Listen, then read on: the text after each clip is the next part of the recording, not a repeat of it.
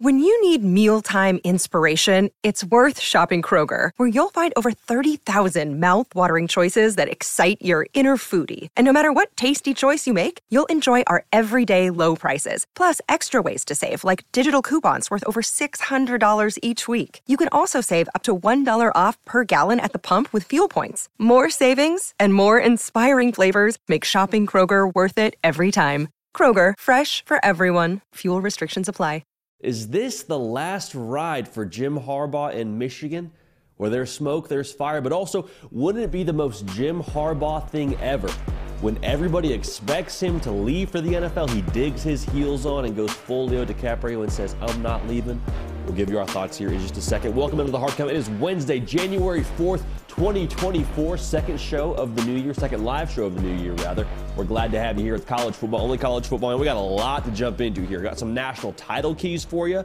The classic, they win it all if for both Michigan and Washington. We'll get to here in a second. Uh, for Ohio State, man, what's what's the read in Ohio State right now? What's going on in Columbus? Because I think a lot of us watched the Cotton Bowl and then left with some strong opinion on Ryan Day because, hey, they lost to Michigan too, so that's two in a row for Ohio State. They had lost. What's going on with Ryan Day? Is he the right guy for, for the people in Columbus? Like, we'll talk about that. Uh, Pete Thamel reporting that Will Howard, yeah, the transfer portal quarterback from Kansas State, a lot of smoke around USC at one point in time. Ohio State, Pete Nakos had reported they're pushing to get into the mix there. Uh, he's going to visit Ohio State. And I think that is very good news for the folks in Columbus if you were able to land Will Howard. But we'll talk about where things stand for Ohio State and how we feel right here on this show about Ryan Day. On top of that, went to the people of the program segment that we had last week, and it was phenomenal. Y'all crushed it in every single sense. Told y'all really important to be following me on Twitter because we'll post, I guess, once a week. We're probably doing it now what are your college football questions? Want to hear from y'all, and y'all have given us some great ones. So we'll unpack a few of those on this very show. We'll continue to do that here on some future live shows. So make sure you're dialed in. And uh, we got questions about Nico. We got questions about the expanded playoff and if a 7 through a 12 seed can maybe compete for it here in the future when it comes to a national championship or if there's too much separation. We'll get to all that. We're glad to have you here. We will be in Houston leaving Friday for the national championship game. We'll have content for you that following morning after the game, a live show likely from Houston. We'll give you our uh, we'll give you some more intel as that uh, pushes forward. But we'll have content, like I said, all weekend. Uh, we'll have content for you on Monday after the game, more than likely live, not live. Uh, for us, we'll be live. We're recording it though from the field and giving you our reaction to the game as soon as it goes final. So make sure you subscribe, make sure you're dialed in. We'll have a lot of content for you throughout the weekend, throughout the week. Can't waste any more time. Got a lot to jump into. The question on everyone's mind as it pertains to Jim Harbaugh in Michigan for this national title run is this the last dance? Is this the last ride for Jim Harbaugh? Because there has been smoke the last two off seasons of is he going to leave for the NFL? And he's talking to the jobs and he's maybe going to leave for the Vikings job if he gets it, ends up not getting it, ends up coming back to Michigan, and they run it back yet again, win the Big Ten, and make the college football playoff. And then this past offseason, there was some noise, but it was dialed down, I think, a little bit more than it was the year before. This year, though, you got a lot of folks asking the question is this the year? Let's unpack this. On paper, I wholeheartedly believe there is not a better job than Michigan for Jim Harbaugh right now. That's not to say he's not going to go, but when you look at this pros and cons list, you're at your alma mater. So there's the heartstrings part of this that's involved. Uh, you have your team in national title contention, and not just this year, but really, I think going forward, I would have to imagine when the when the playoff expands, I think Michigan can probably go ahead and get a timeshare for wherever the expanded playoff is going to be. All right, because I think they're going to be that in that thing just every single year. Uh, you're paid really well. Like I understand that the money in the NFL might be superior, but with how much Jim Harbaugh is making, is there anything that he's doing right now that he can't do if he makes five million more dollars? Like it's his it's just quality of life changing drastically with NFL money? I don't think so. Is money really what we're talking about right here? Also, the job security at Michigan. I mean, there, there, were points where we're talking about him having a lifetime contract in Ann Arbor. Like that was a real thing, and that was before the success they've had the last couple of years. Jim Harbaugh is the man in Ann Arbor. You go to an NFL team, and what do you have? Two years? If you're not successful, Now, that's not me saying he wouldn't be successful, but I am saying, do you really want to try and be happier than happy? On paper, I think the pros drastically favor the Michigan job. Now, look at the potential pros for the NFL. Like we already said, I think you can make more money. And again, is that the end all be all for you? If it is, more power to you. But I don't think that's really how Jim Harbaugh operates. Now, here's the real mystery box. What is the NCAA going to do? Like, is that going to be something that just is a continual thorn in your side? If it's not the Connor Stalions stuff, it's something else in the future? Because it seems like the NCAA, from where I'm sitting, very clearly has a bone to pick with Jim Harbaugh in Michigan. Is it fair? I don't think so. It is what it is, though, and I think that's going to be something that continues to press on. The, the Connor Stalions thing in general right now, is that going to be something that just makes your life miserable going forward these next couple of years with whatever they slap you with from the NCAA? It's a very big question mark. Now, here's the big question mark here. Here's the one when you go through the pros and cons list, I just I don't know what value you assign to this. The intrinsic values for Jim Harbaugh, like the the, the personal goals you have. Because I think at Michigan, you've probably done all that you can do short of winning a national championship. Now they're going to have a chance to check that final box here in just a little bit. But for him, he's been to a Super Bowl he's he's been right on the doorstep of achieving the ultimate goal in football period at the, at the professional level how much does that matter to him to get back to the NFL and then conquer that? Because I think for the most part, you can say you've conquered college football 98%. You beat Ohio State. You won your conference two years in a row. Regardless of what happens this season, you have accomplished your ultimate goal of making Michigan a national title kind of team. Now, you haven't accomplished the ultimate goal, period, of winning the national title, so that's a very, very big if. And if they don't win the national title, maybe that door is propped open a little bit more for him to come back. But what, what is his intrinsic value on the NFL? That's something that we just can't quantify and something that only Jim Harbaugh really knows, to be honest. So there's a way it is on paper, and there, there's a way that I think everyone is feeling about this whole situation, myself included. On paper, I think Jim Harbaugh should stay at Michigan for all the reasons we just mentioned. Now, the vibes for me personally, and the vibes for everyone that I've talked to, is that this is the last dance. This is the last ride. And maybe it didn't feel that way early on in the year, but as this thing has stretched on, news comes out that he's signed with an, an agent that has pretty deep NFL ties. You're kind of reading the writing on the wall and saying, okay, where there's smoke, there's fire. And there's been smoke before, but there's more smoke than ever before. And with the way the NCAA is just pushing very, I think, firmly on everything at Michigan right now, kind of putting the squeeze on them and Jim Harbaugh, it feels like they're doing their best to try and push him out. That's the way it feels. I don't know that's the way it is. But you're on the doorstep of checking the very last box, like we already said. Is there much more that you really need to do if you're Jim Harbaugh? Is there a lot more that you feel like you have yet to accomplish at Michigan short of winning a national championship? Now, if they win a national championship, I feel even more so this way if they hoist that hardware in, in Houston and the confetti drops, like, I would not be surprised if within the next week to week and a half, we see him take an NFL job. And honestly, more power to him. If you're having this squeeze put on you by the NCAA and you've checked your final box that you want to at Michigan, and you want to go, quite honestly, live a better quality of life in the NFL, you don't have to go and recruit and you live a much more just football centric life, more power to you.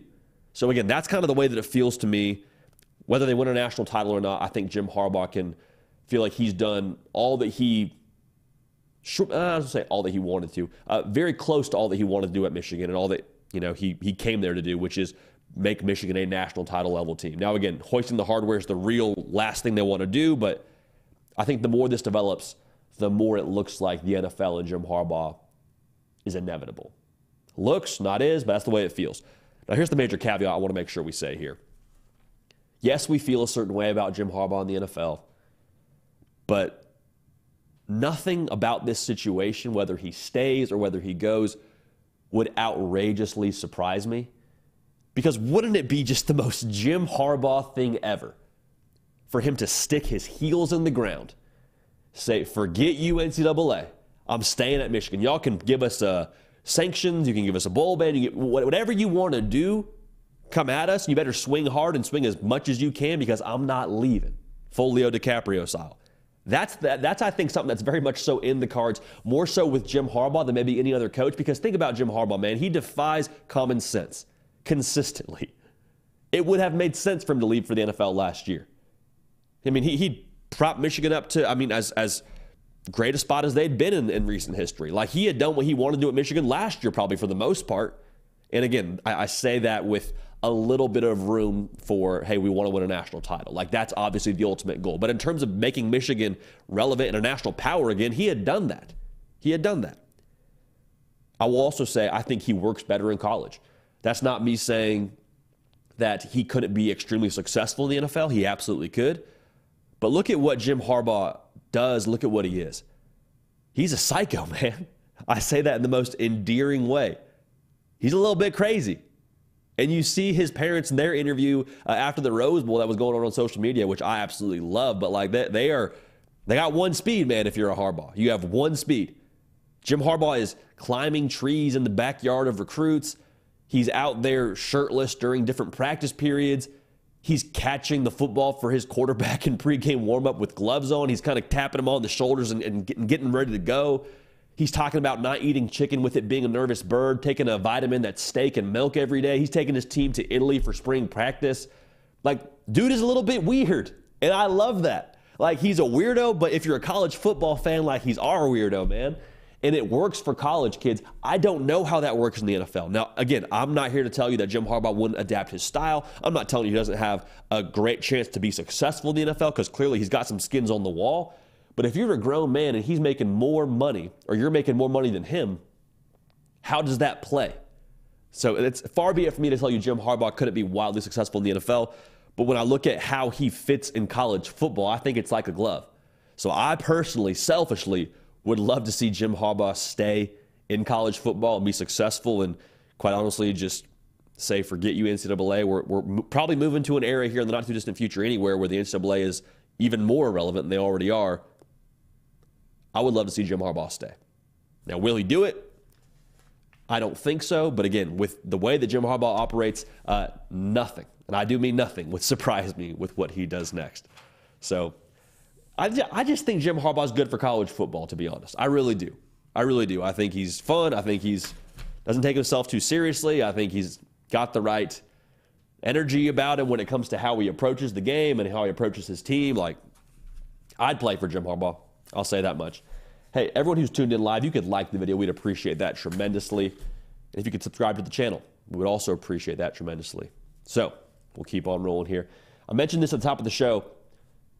Make sure you're following me on Twitter or X, whatever you want to call it, because we'll go there semi frequently and post an open Twitter or post an open question on my Twitter and just say, hey, hit us with your college football questions.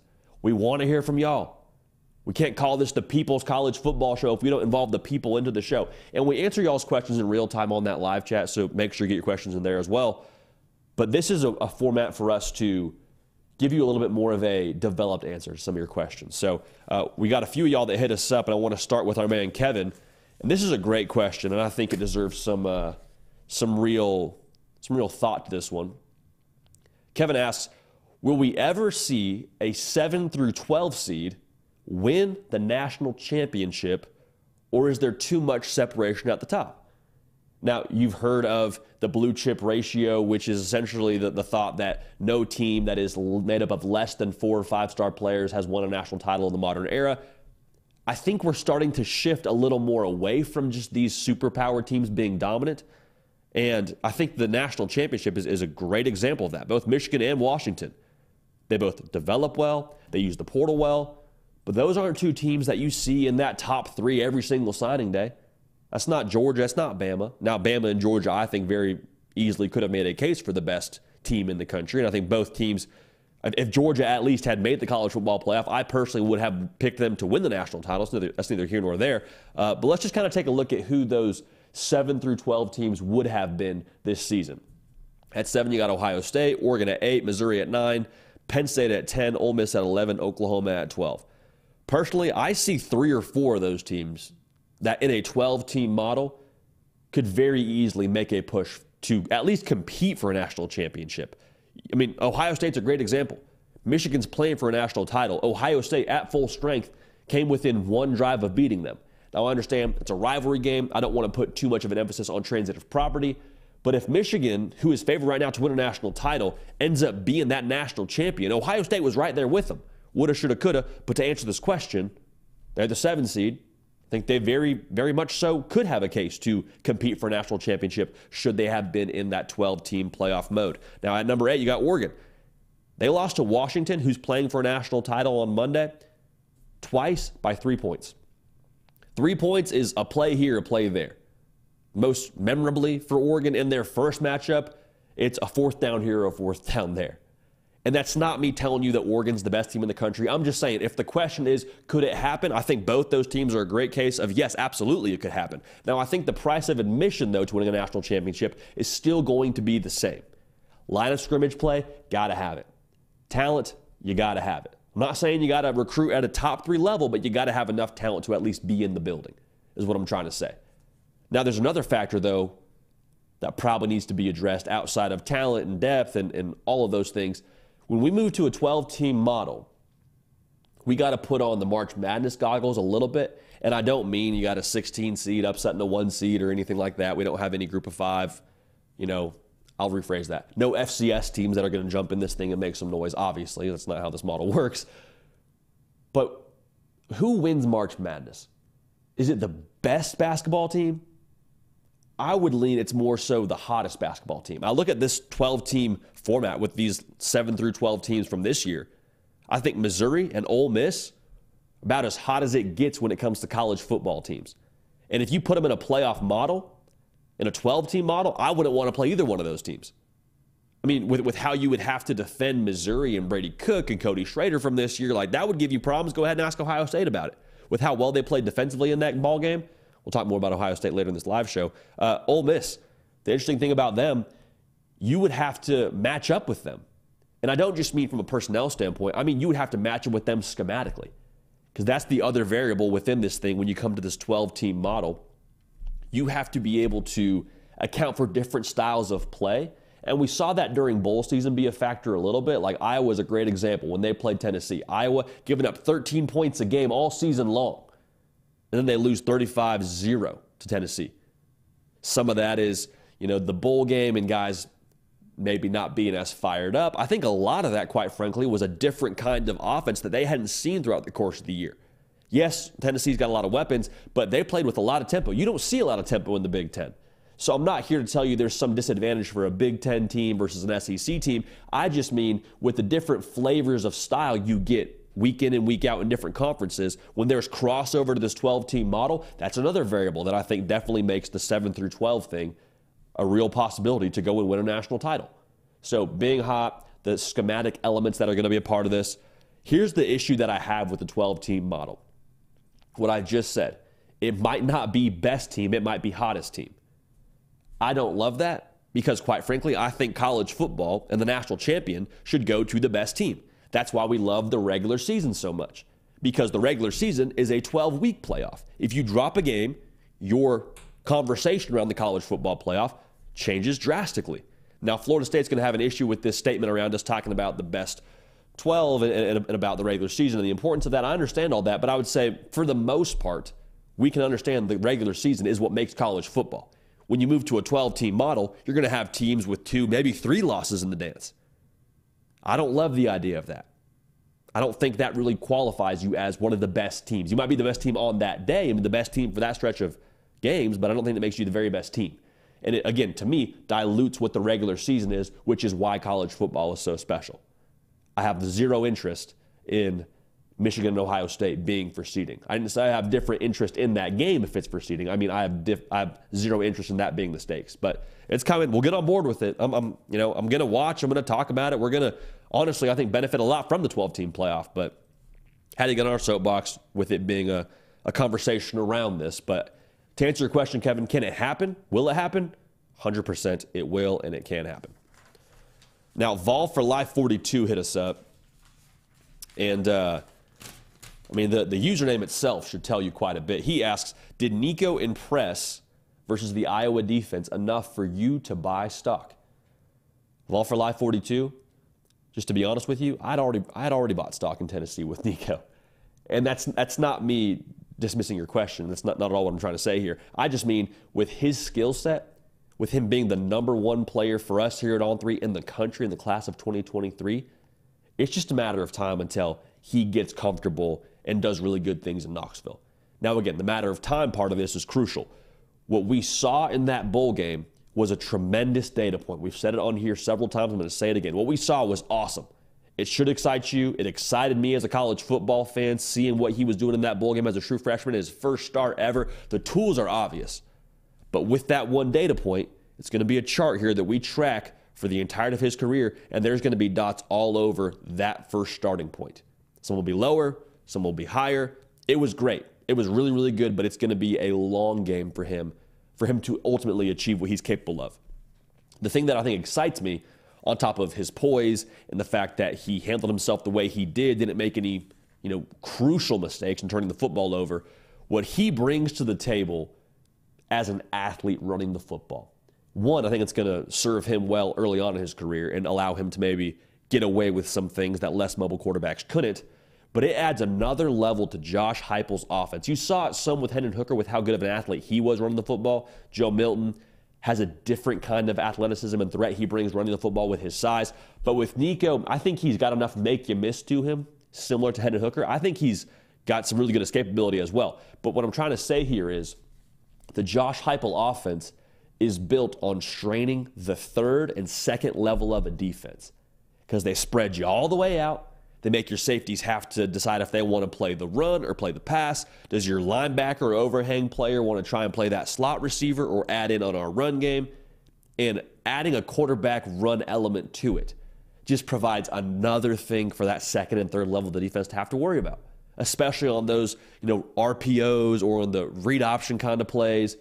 Whenever you take the front out of it, in theory, with reading them, it's going to make defenses very, very frustrated. It's going to allow for Tennessee to continue to be extremely potent. And so I think that the ultimate thought for me here around Nico is as he progresses, one, he'll have multiple years to do it. So that's encouraging. You have some continuity there under Josh Heupel. On top of that, from his skill set, I think you have a quarterback that is not going to be held back by any physical capabilities to running Josh Heupel's offense. And Joe Milton had a ton of physical ability. He wasn't as consistent of a passer as I think Tennessee fans would have liked to see.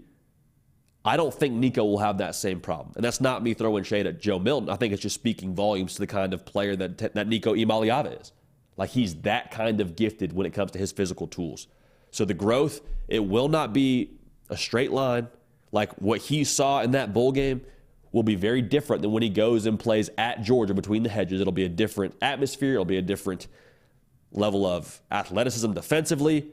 Give him some time. But to answer your question, I had already bought stock even if Nico went out there and threw two picks because of the tools, because of the system around him, and because of, quite frankly, the way that Josh Heupel works with quarterbacks.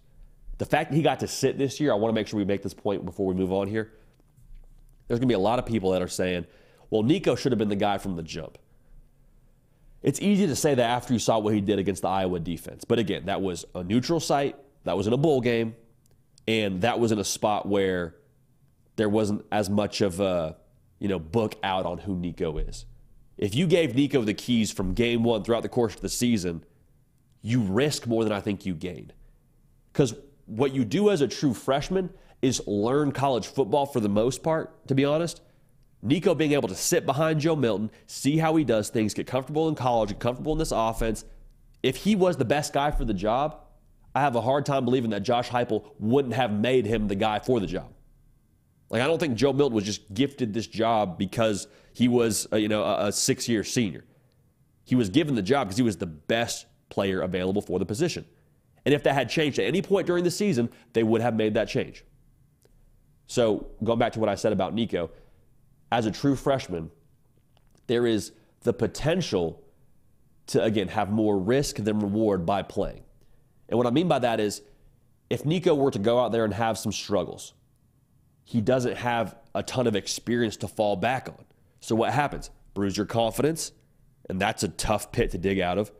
You potentially develop some bad habits, and that's something that stretches on probably throughout the course of this season, if not your career it's ultimately stunting your growth. So letting him sit behind a guy like Joe Milton, see how he runs this offense, heck, see how he carries himself, see how he responds to adversity, I think that does a lot for him as a player, will do a lot for him in the long term, and do a lot for Tennessee in the long run. So we're buying stock in Nico. You better believe it. And not just from that bowl game. We believe Nico's going to be a stud for a long time there. All right, one more here for us from the people of the program. Again, make sure you're following on Twitter. I want to hear from y'all. So follow me there and answering those questions or answering that question and answer call to action is the best way for us to get your questions on the air and do a segment about it. So we had Sooner, uh, Sooner Virginia hit us up. I almost said Sooner Vision, which I think is uh, one of their media outlets out there. maybe one of the in-house outlets out there. Regardless, uh, Sooner Virginia reached out to us and said, "What's the outlook for non-Alabama and non-Georgia teams in the SEC?" And I think, to be honest, this is going to be, as we sit here in January of 2024, one of the deepest years the SEC has ever had. And, or at least in recent memory. The obvious there, outside of Georgia and Alabama, is Texas. Texas was a playoff team this year. Also, guess what? They passed the Alabama test this year in Tuscaloosa, and you bring back Quinn Ewers.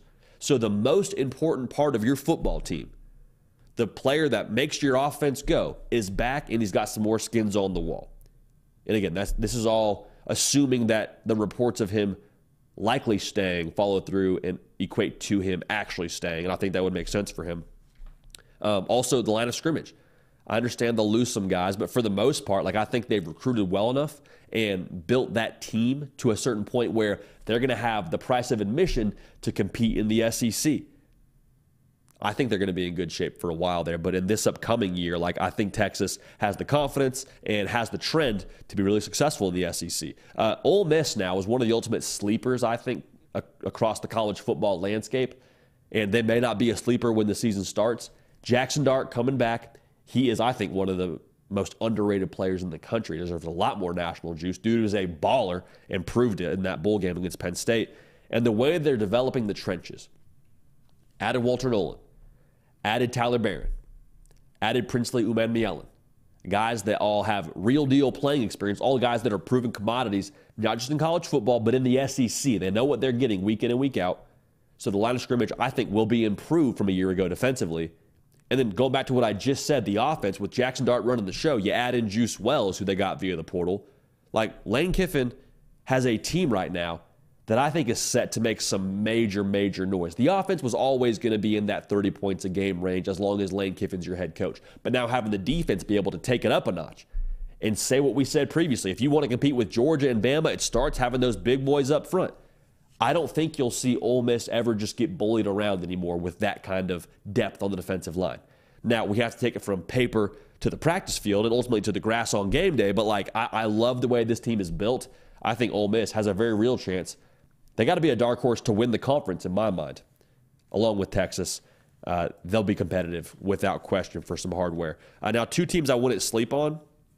Well, let's, let's make it three teams. Uh, Missouri, pending Brady Cook coming back for another year. Luther Burden uh, is going to be back for another year. Uh, adding talent across the board for Missouri. Williams Nwaneri signed there. I expect him to play early. Like the way this roster is built, I think they are set to build on what they did this past season. Now, no more Cody Schrader. That's unfortunate. It's a massive loss, but Missouri, the way that they've got some momentum right now, they got some self belief.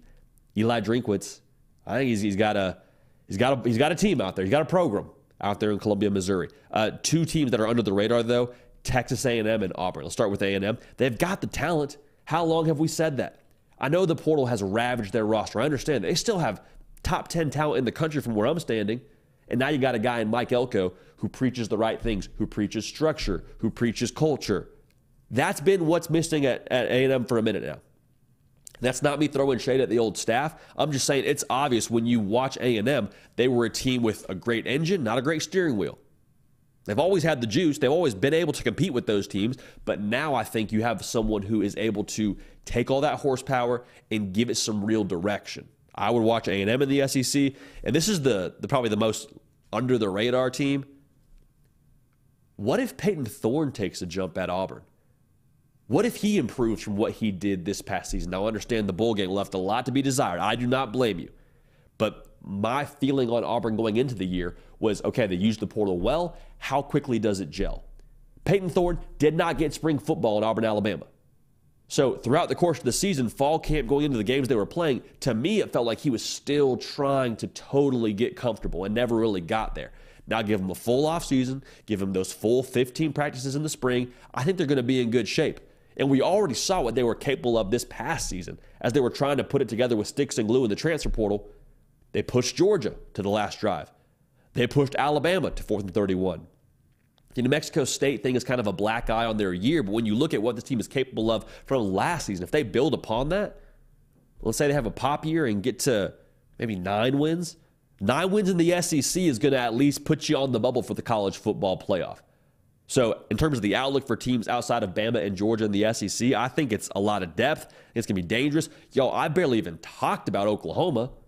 Oklahoma could be a force as well with what Brent Venables did this past season, going from six wins to 10 wins.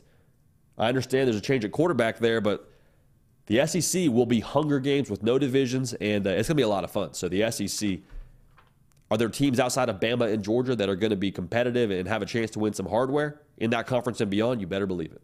You had better believe it. So that'll be fun, man. I'm excited to watch that conference next year, along with the Big Ten, too. Like, this has kind of been my stance on this thing for a while. We were never pro expansion, we were never pro conference realignment. We just selfishly are college football traditionalists, and we love the college football that we grew up with. I love seeing Oregon play Arizona. I love seeing Texas play Baylor. Like, I was all about that.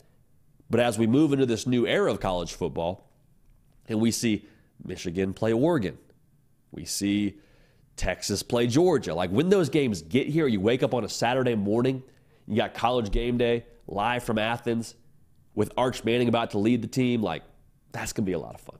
All right. So, yeah, twist my arm. I'll be there for that. That'll be a good time. And uh, yeah, we'll be excited for that. So, it is what it is, but the party rolls on.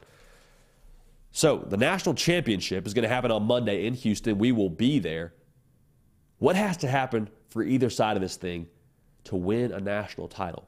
We'll talk about it right now, but first things first, make sure you're subscribed right here to the On3 YouTube channel, talking college football every single day live, not once, not twice, but three times a week. If you're watching this video as a one off later, get in and get active with us on the live show because that's what this video is from. So thank you for that. Also, follow me on Twitter and Instagram at JD. So, how does Michigan win a national championship? How do they get it done? I think for me, the obvious edges for Michigan in this game have to be the edges. And what I mean by that is Michigan is going to have the edge on the line of scrimmage. That's not a secret. Washington is allowing four yards a carry. Michigan is like a 60% of the time run the football team. They will get downhill consistently, whether it's Blake Corum, Donovan Edwards, sprinkle a little JJ McCarthy on the zone read action there. Like they will make it a point to run the football, and there will be opportunity to run the football. Just ask Texas with their six yards to carry, almost 200 yards in the Sugar Bowl. But why this is interesting to me and why we have to talk about this, just because it's an edge on paper and it might be an edge on the field when they kick off, it has to stay an edge throughout the course of the game. Because to be honest, it was an edge for Texas and Oregon going in both those games. Texas was averaging five yards a carry. Oregon, they were averaging 5.6 yards a carry. So, in theory, they should have been able to just pound the rock and take the life out of Washington. That was why we picked against Washington in both those games. But when I look at this game, it has to stay an edge, and why it wasn't an edge for either of those teams in the long term, because Washington was able to, quite frankly, deep pass them out of their style of game. You can't run the ball for the duration of an entire drive if you're down by 10, down by 14 you can't you have you have to score quickly. You have to match scores at that point in time, or at that point in time, you have to find the find a way to dig out of a hole. And Texas and Oregon both had to dig out of a hole. So for Michigan, the key to me, the most important players is going to be Will Johnson and Wallace, two corners on the outside. If you can hold your water against Rome Odunze, Jalen McMillan, Ja'Lynn Polk, and I'm not saying you have to just totally lock them down, but I'm saying if you can hold your water and win enough of those battles to keep Washington within arm's length, that's where Michigan gets really dangerous. Because if you keep Washington at arm's length and make it a wrestling match as opposed to a boxing match, keep them kind of in that hole that you got them in and keep a lot of you know time on the ground and you're going back and forth as opposed to trading just haymakers if it's that kind of game michigan gets to wear on you and we've all said this across the college football world. We said this dating back to last season with Michigan. They are a team that just, you might be able to handle them in that first quarter. The weight might not be too heavy, but when you have that weight on your back for the duration of four quarters, if they get to keep pressing on you, you will break. And Michigan, that's what they want to do. That's what they've done to a lot of their opponents. That's what they did to win the Big Ten. That's who they are. So if they get to lean on Washington, by nature of this game staying in close proximity and being able to manage the deep pass against Washington, that is how they will win the football game.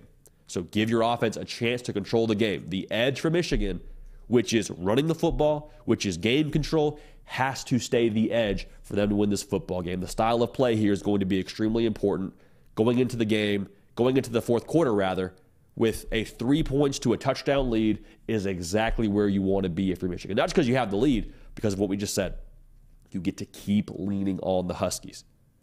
So, other part of this for Michigan have to play clean. Have to play clean if you want to win the national championship. Because Texas, they matched up really well with Washington. I think on paper, Texas was favored for the right reasons. We talk about the logos maybe being a factor in why Vegas is, you know, assessing Washington a certain way, and that might still be true. But you look at how Texas matched up: NFL quarterback, couple NFL wide receivers, great line of scrimmage on offense, great line of scrimmage on defense.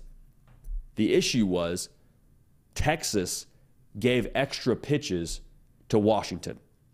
When you got Aaron Judge at the plate, man, you don't want to give him another pitch.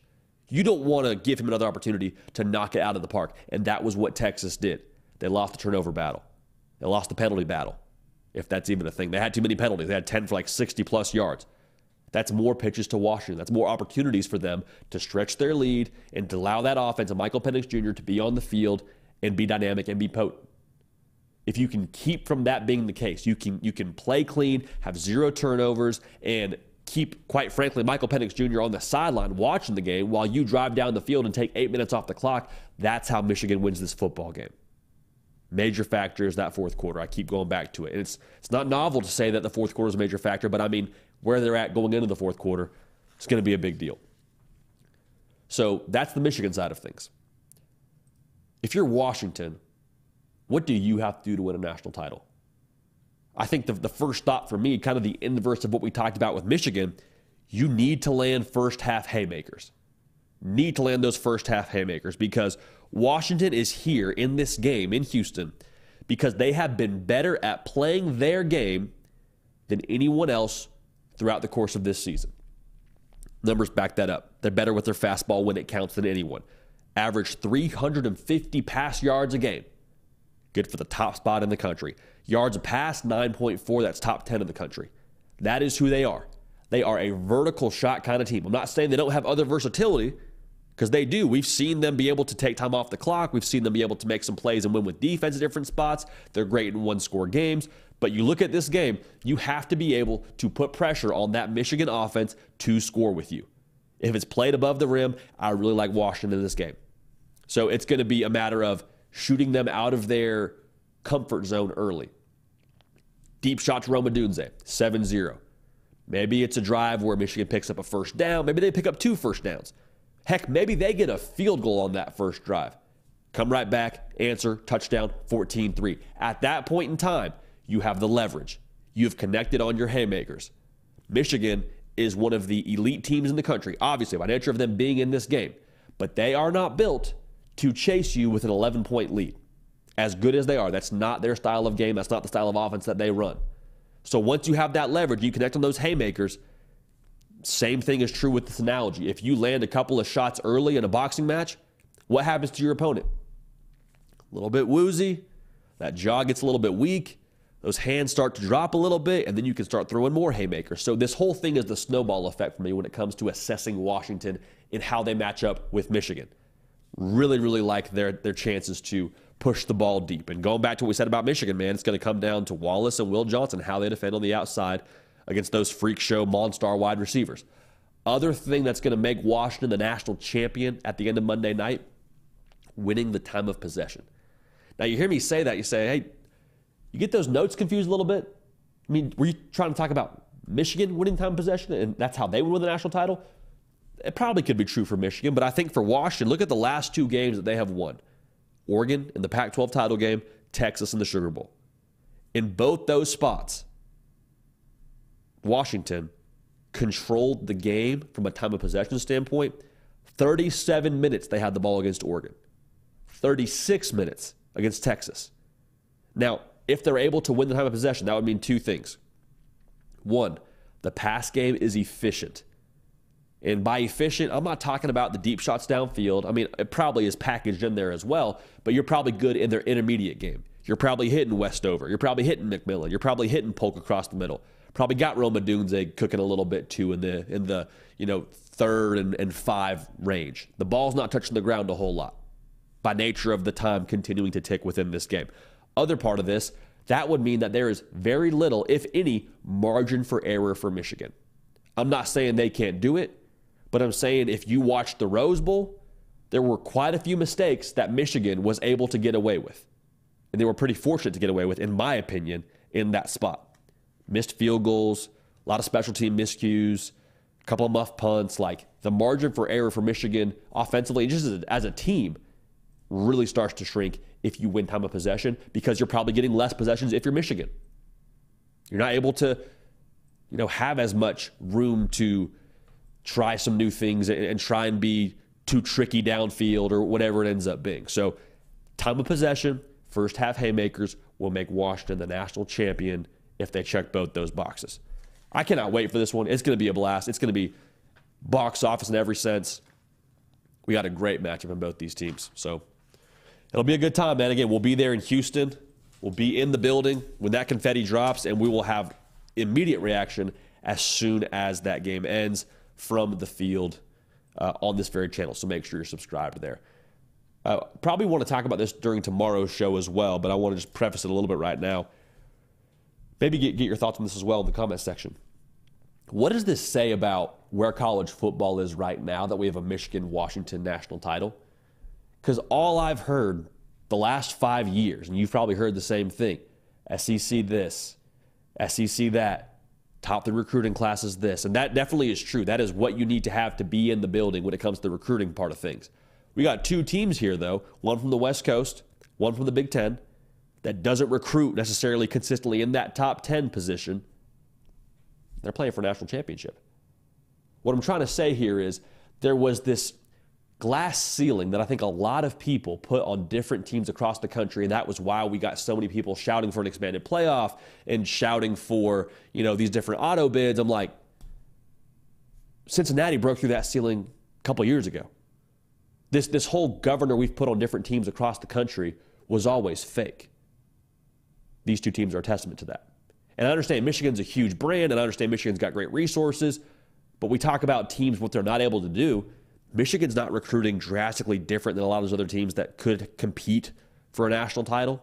So that's my thought on it. We'll come back to it here in a second, but just wanted to give our two cents there when it comes to where things are in the college football world as it pertains to Michigan and Washington.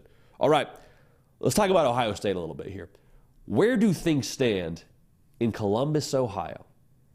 I think a lot of us saw that bowl game, Missouri and Ohio State in the Cotton Bowl, and saw Ohio State not score a touchdown and saw Missouri look good and, and scoring 14 points. And I mean, good's maybe a stretch there. But there's a lot of people now that were waiting to say things about Ryan Day that have more ammunition to say them. Most notably, the born on third base thing that people love to say about Ryan Day. So let's frame this correctly, just so we're on the same page here. In that bowl game, Ohio State, for the majority of the game, played with their third string quarterback, played without Marvin Harrison Jr., and they had a defense that allowed 14 points against a Missouri offense that typically scores in the 30s. That's not me telling you that Ohio State has excuses, but I am saying if we want to lose, want to use the proper context around a game like this for Ryan Day, I think we probably would be wise to do that. Like Ohio State with full strength, heck, maybe even with Devin Brown in the game, I think they have a better chance to win that football game. But a lot of people now saying, Hey, Ryan Day, is he the right guy in Columbus? Losing to your six Bulls, keeps losing to Michigan. Like, are, you, are we sure he's the right guy? Some people even shouting loudly he's not the right guy.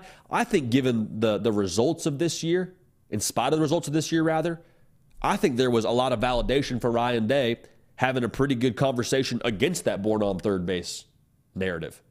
The reason why, he changed his formula and still got solid results. Now, I understand the results are still not up to par of what you expect in Columbus, Ohio, because the expectations are win the Big Ten, beat Michigan, and compete for national titles. They didn't do that this year.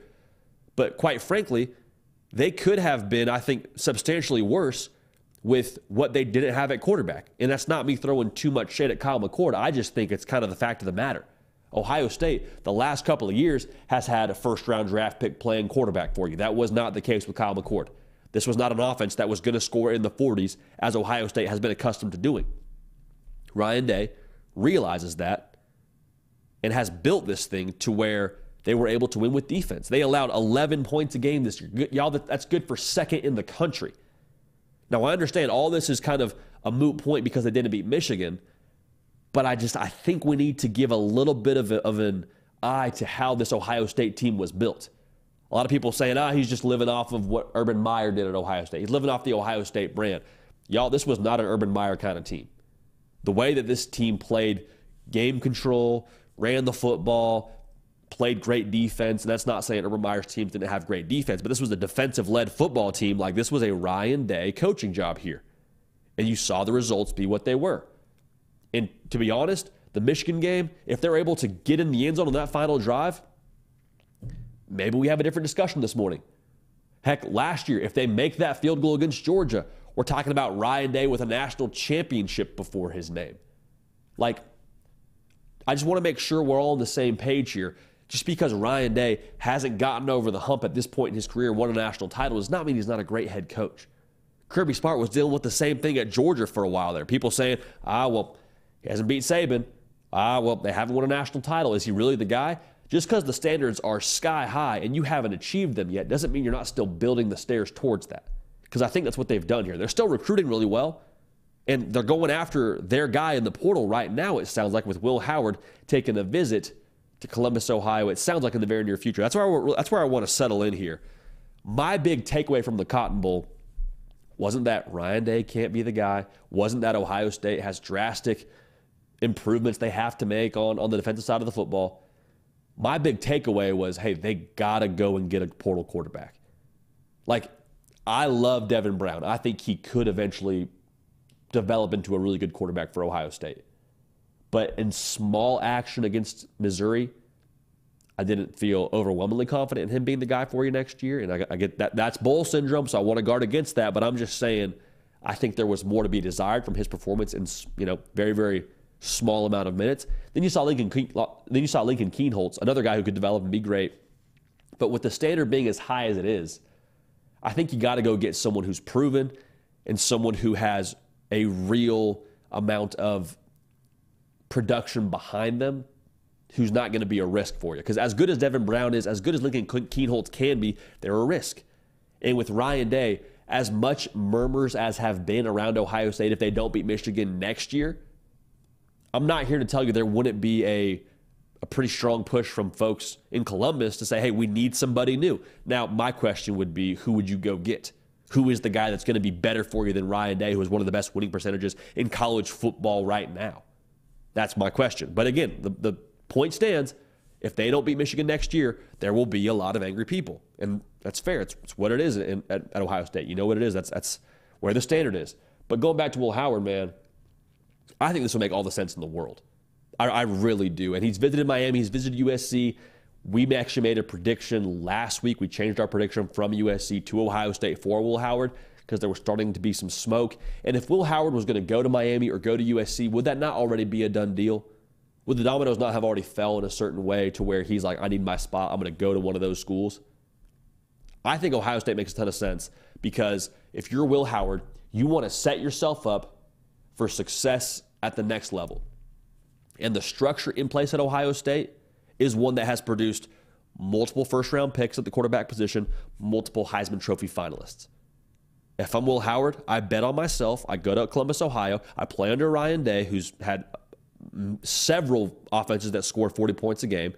And I say, okay, I'm committing to this structure. I'm going to compete. I'm going to win the job. I'm going to be the guy, and I'm going to have those results that this structure has produced before.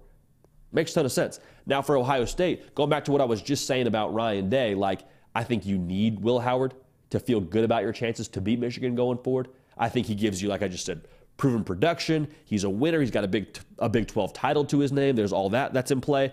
But even more so, maybe not even more so, maybe on top of that, Will Howard brings a mobile element to your offense at the quarterback position. Something that Michigan's had the last couple of years that Ohio State hasn't. And if you're able to call some design quarterback runs, or if you're able to have a quarterback who can create when the play breaks down, that's something that Michigan has had with J.J. McCarthy, but Ohio State has not. And at that point in time, too, whenever you're able to ad lib as a quarterback, you give your wide receivers more time to get open. Y'all, last time I checked, there's nothing but four and five star wide receivers in that, in that room in Ohio State. You give them more time to get open, you're scoring a lot of points. You give yourself a chance to run the kind of offense that you're accustomed to running at Ohio State and get the results you're accustomed to having. And in that way, give yourself the best chance possible to beat Michigan. So if Will Howard goes to Ohio State, again, I think it's a win for both sides. Will Howard helps himself when it comes to his NFL stock, and Ryan Day has his quarterback to say, okay, chips fall where they may. I gave my team the very best chance to win by giving us the best quarterback possible via the portal to compete for what we want to compete for here. So we're not selling stock on Ohio State. I'm definitely not selling stock on Ryan Day.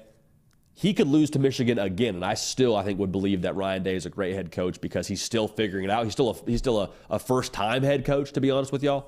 But all that's to be said. If they land Will Howard, I think that changes the game tremendously, both metaphorically and literally with how they run their offense. So we'll keep an eye on that, man. The transfer portal, it's closed, but there's some uh, some caveats there. You played a New Year's Six bowl game window is, is a little bit extended for you.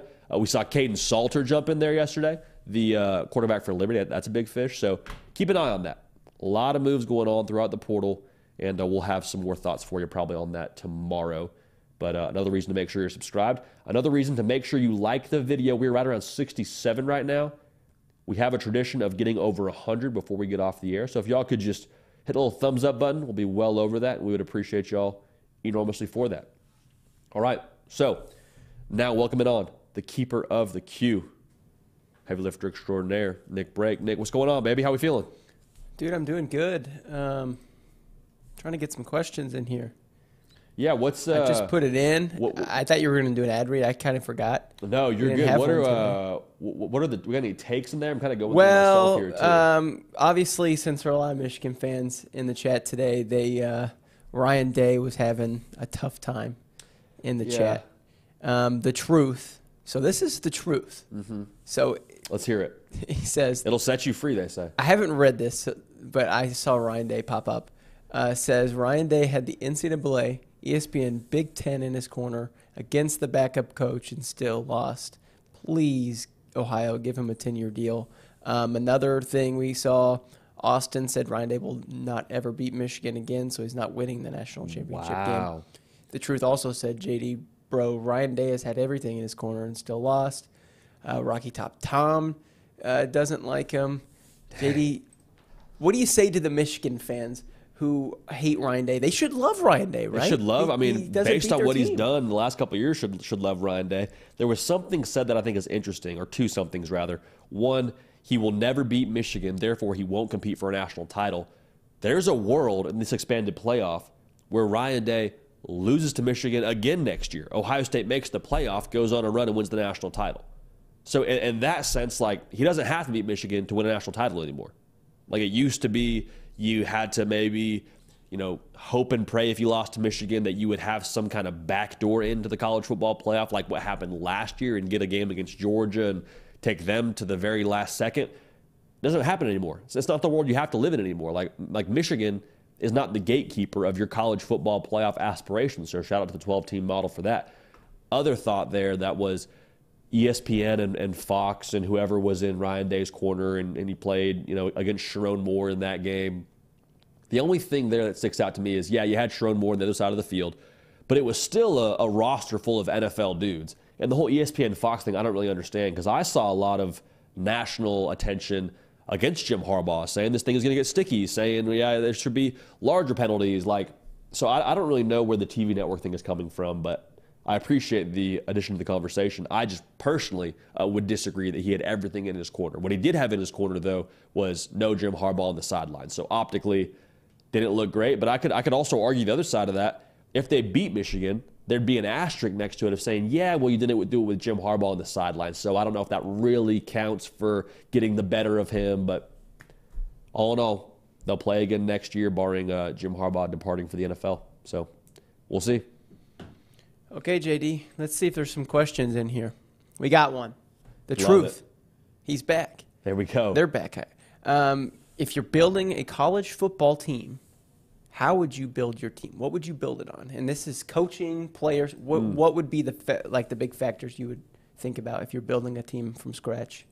I like that. That's, that's a great question. Before we answer it, we're about 20 likes away, give or take, from 100. So if y'all can hit the thumbs up button, again, we got this goal over 100 before we get off the air. That's probably the next five to 10 minutes. So hit that thumbs up button. We appreciate y'all for that.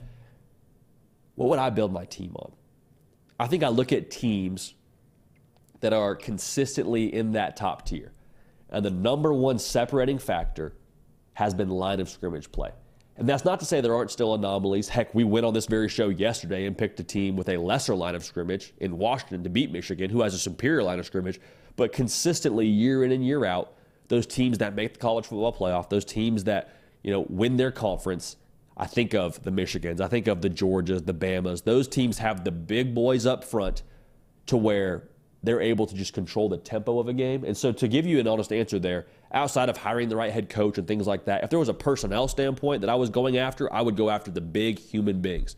We'll get our quarterback, we'll get our wide receivers, we'll get all that. But we can be probably a 9, 10 win football team if we just get the top tier human beings up front.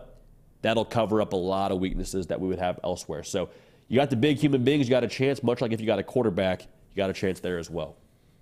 JD Rocky Top Tom um, says JD, look at UT schedule, UTK schedule. I'm going to throw that one in. I love it. Um, key bye weeks before crucial stretches. Given the returning starters and their schedule strength and how difficult it is, what are your expectations for the Vols? 12 and 1. Question 12 mark and 1. How about that? Says. Calling his shot. Wouldn't that be something? That'd be something, man. I mean, I have it pulled up right now. This is a this is a tough stretch, man. You got to go to Oklahoma State. You got NC State to start the year with Grayson McCall. Uh, that'll be in Charlotte, so a pseudo away game, in my humble opinion. There. You get Florida at home, but Florida's always tricky for Tennessee. Alabama at home, but Alabama will bring back will, will bring back Jalen Milroe. At Georgia, like I think with a starting quarterback that's going to be a first year guy, redshirt freshman, and Nico Iamaleava, who's stupid talented, I think nine and three would get me really excited from a Vol fan. I think eight and four is extremely respectable. Like I think either one of those is probably a good starting point because again, remember now, true freshman, he is uber talented. He is the future at Tennessee. But if it takes a second in the toughest conference in America, I wouldn't be overwhelmingly concerned. So we'll go ahead and just kind of uh, flippantly throw out the, the nine and three projection, which is a, a nice, responsible thing of us to do. Just wildly speculate here in January. Uh, I think nine and three is, is a fair a fair spot to put them at as we sit here three days into 2024. Okay. How about we get to some more questions? JD, what do you say? uh, How many more? We got our boy Big Magic in the chat. I see him. Yeah, I see him. He says JD. He's asked a lot this a lot, so we need to get to it. Sure. Do you think Michael Penix Jr. has elevated himself into being a top three quarterback in the draft, or if he wins the national championship, do you think he could be a top quarterback taken at least? So do you think? A, you read that, but also I kind of ask a second question: How much does this game on Monday night uh, in, influence his draft stock? I know you're not a huge fan. Yeah, no, I, I think it matters a lot. Yeah, like you were saying there, Nick. I'm not a, I'm not necessarily like a draft expert, and I look at the other quarterbacks in there between Caleb Williams and Drake Maye and Jayden Daniels. Like, there's a lot of studs in this draft class.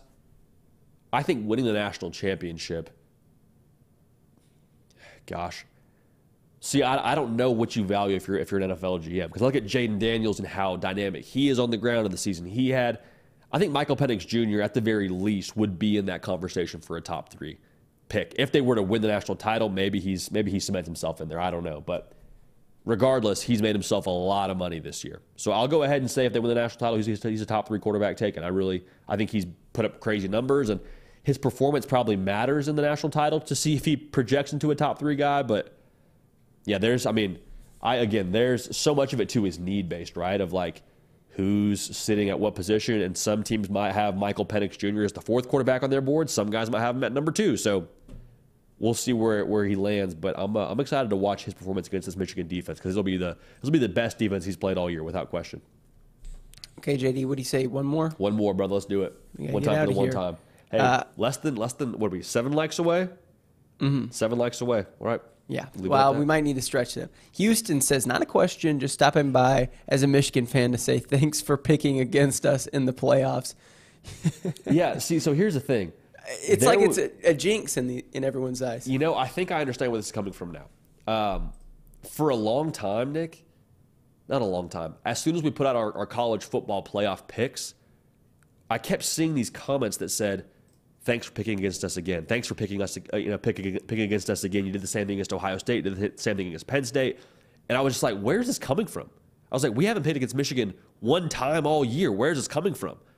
Then I started to realize there are other shows that had picked against Michigan. Us not being one of them, so it is what it is. But hey, very very fair. Uh, we did pick against Michigan in the Rose Bowl. Jim Harbaugh, JJ McCarthy, Roman Wilson pretty much just shut that down ASAP Rocky. So if you think it's a good luck charm, I would say the the odds actually favor us picking Michigan and, and y'all winning. So I don't know if I would thank us, but if you if that's how you feel, it's how you feel. So more power to you, and we appreciate you watching the show, and uh, it'll be a lot of fun. So there we go. Um, hey, we got our 100th like. Hey, there we go. Well done. Good stuff. Uh, JD, what do you say we wrap up with the question here from Rohan? Uh, JD, what what does Ohio State need to do to improve its offensive line and special teams? Is it players, coaches? What do you think? Both. I think it's, I mean, recruiting is such an interesting thing because there's so many facets to it.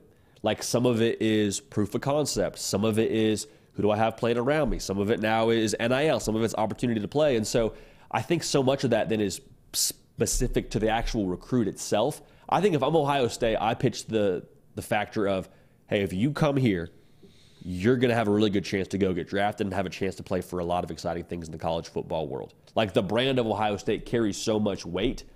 I would pitch to guys come here, be a part of what we've built here for a long period of time, understand the track record of success here in Columbus, Ohio, and we'll go from there. Like, I, I think that's probably the, the best pitch. And that, too, also in my mind, attracts the right kind of guy, attracts the right kind of guy that isn't just there for NIL dollars or for wearing the logo. He's there to be about his business and to compete and to develop. So, it's going to happen. I mean, Ohio State, they've got a, a really strong tra- track record of, of having great offensive linemen and having great trench play over the course of the last 10 years or so. So, Ohio State, I don't think there'll be any point in time to where they're, you know, super desperate on the offensive line. Even if they are, they can go to the portal like they did this year. So, I'm, uh, I'm excited to see how they build. They're going to be good, Yeah.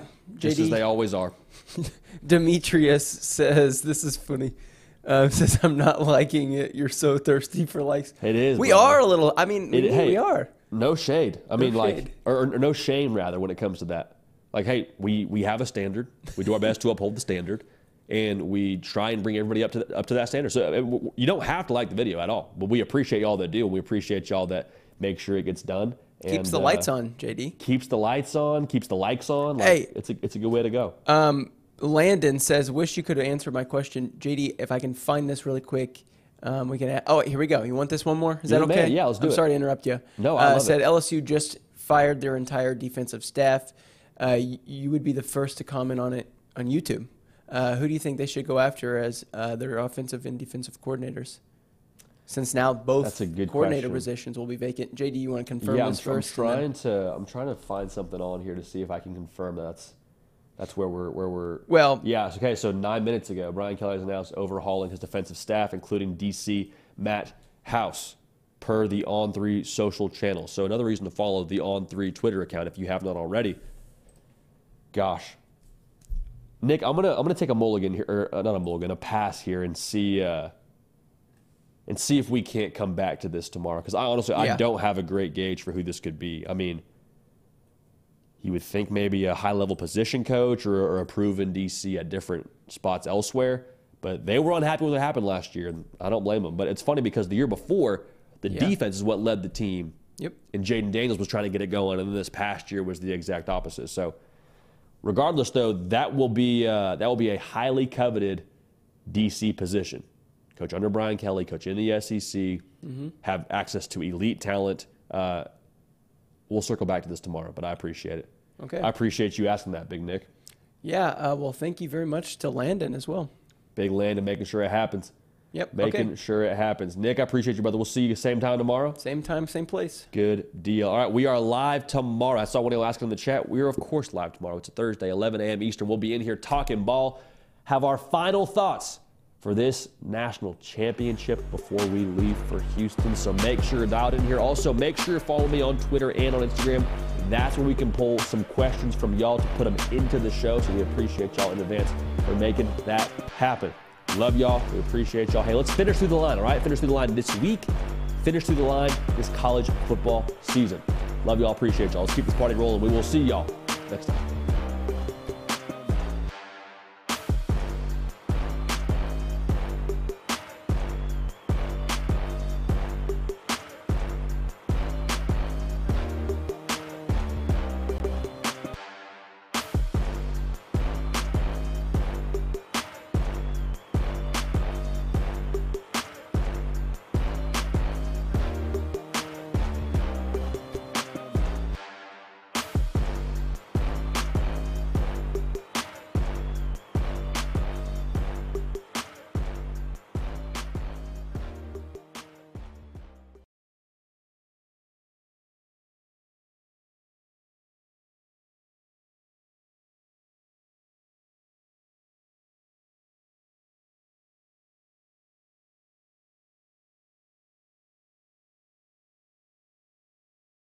Step into the world of power, loyalty, and luck. I'm gonna make him an offer he can't refuse. With family, cannolis, and spins mean everything. Now, you wanna get mixed up in the family business. Introducing The Godfather at ChumbaCasino.com. Test your luck in the shadowy world of The Godfather slot. Someday, I will call upon you to do a service for me. Play The Godfather, now at ChumbaCasino.com. Welcome to the family. No purchase necessary. VGW Group. Void where prohibited by law. 18 plus. Terms and conditions apply.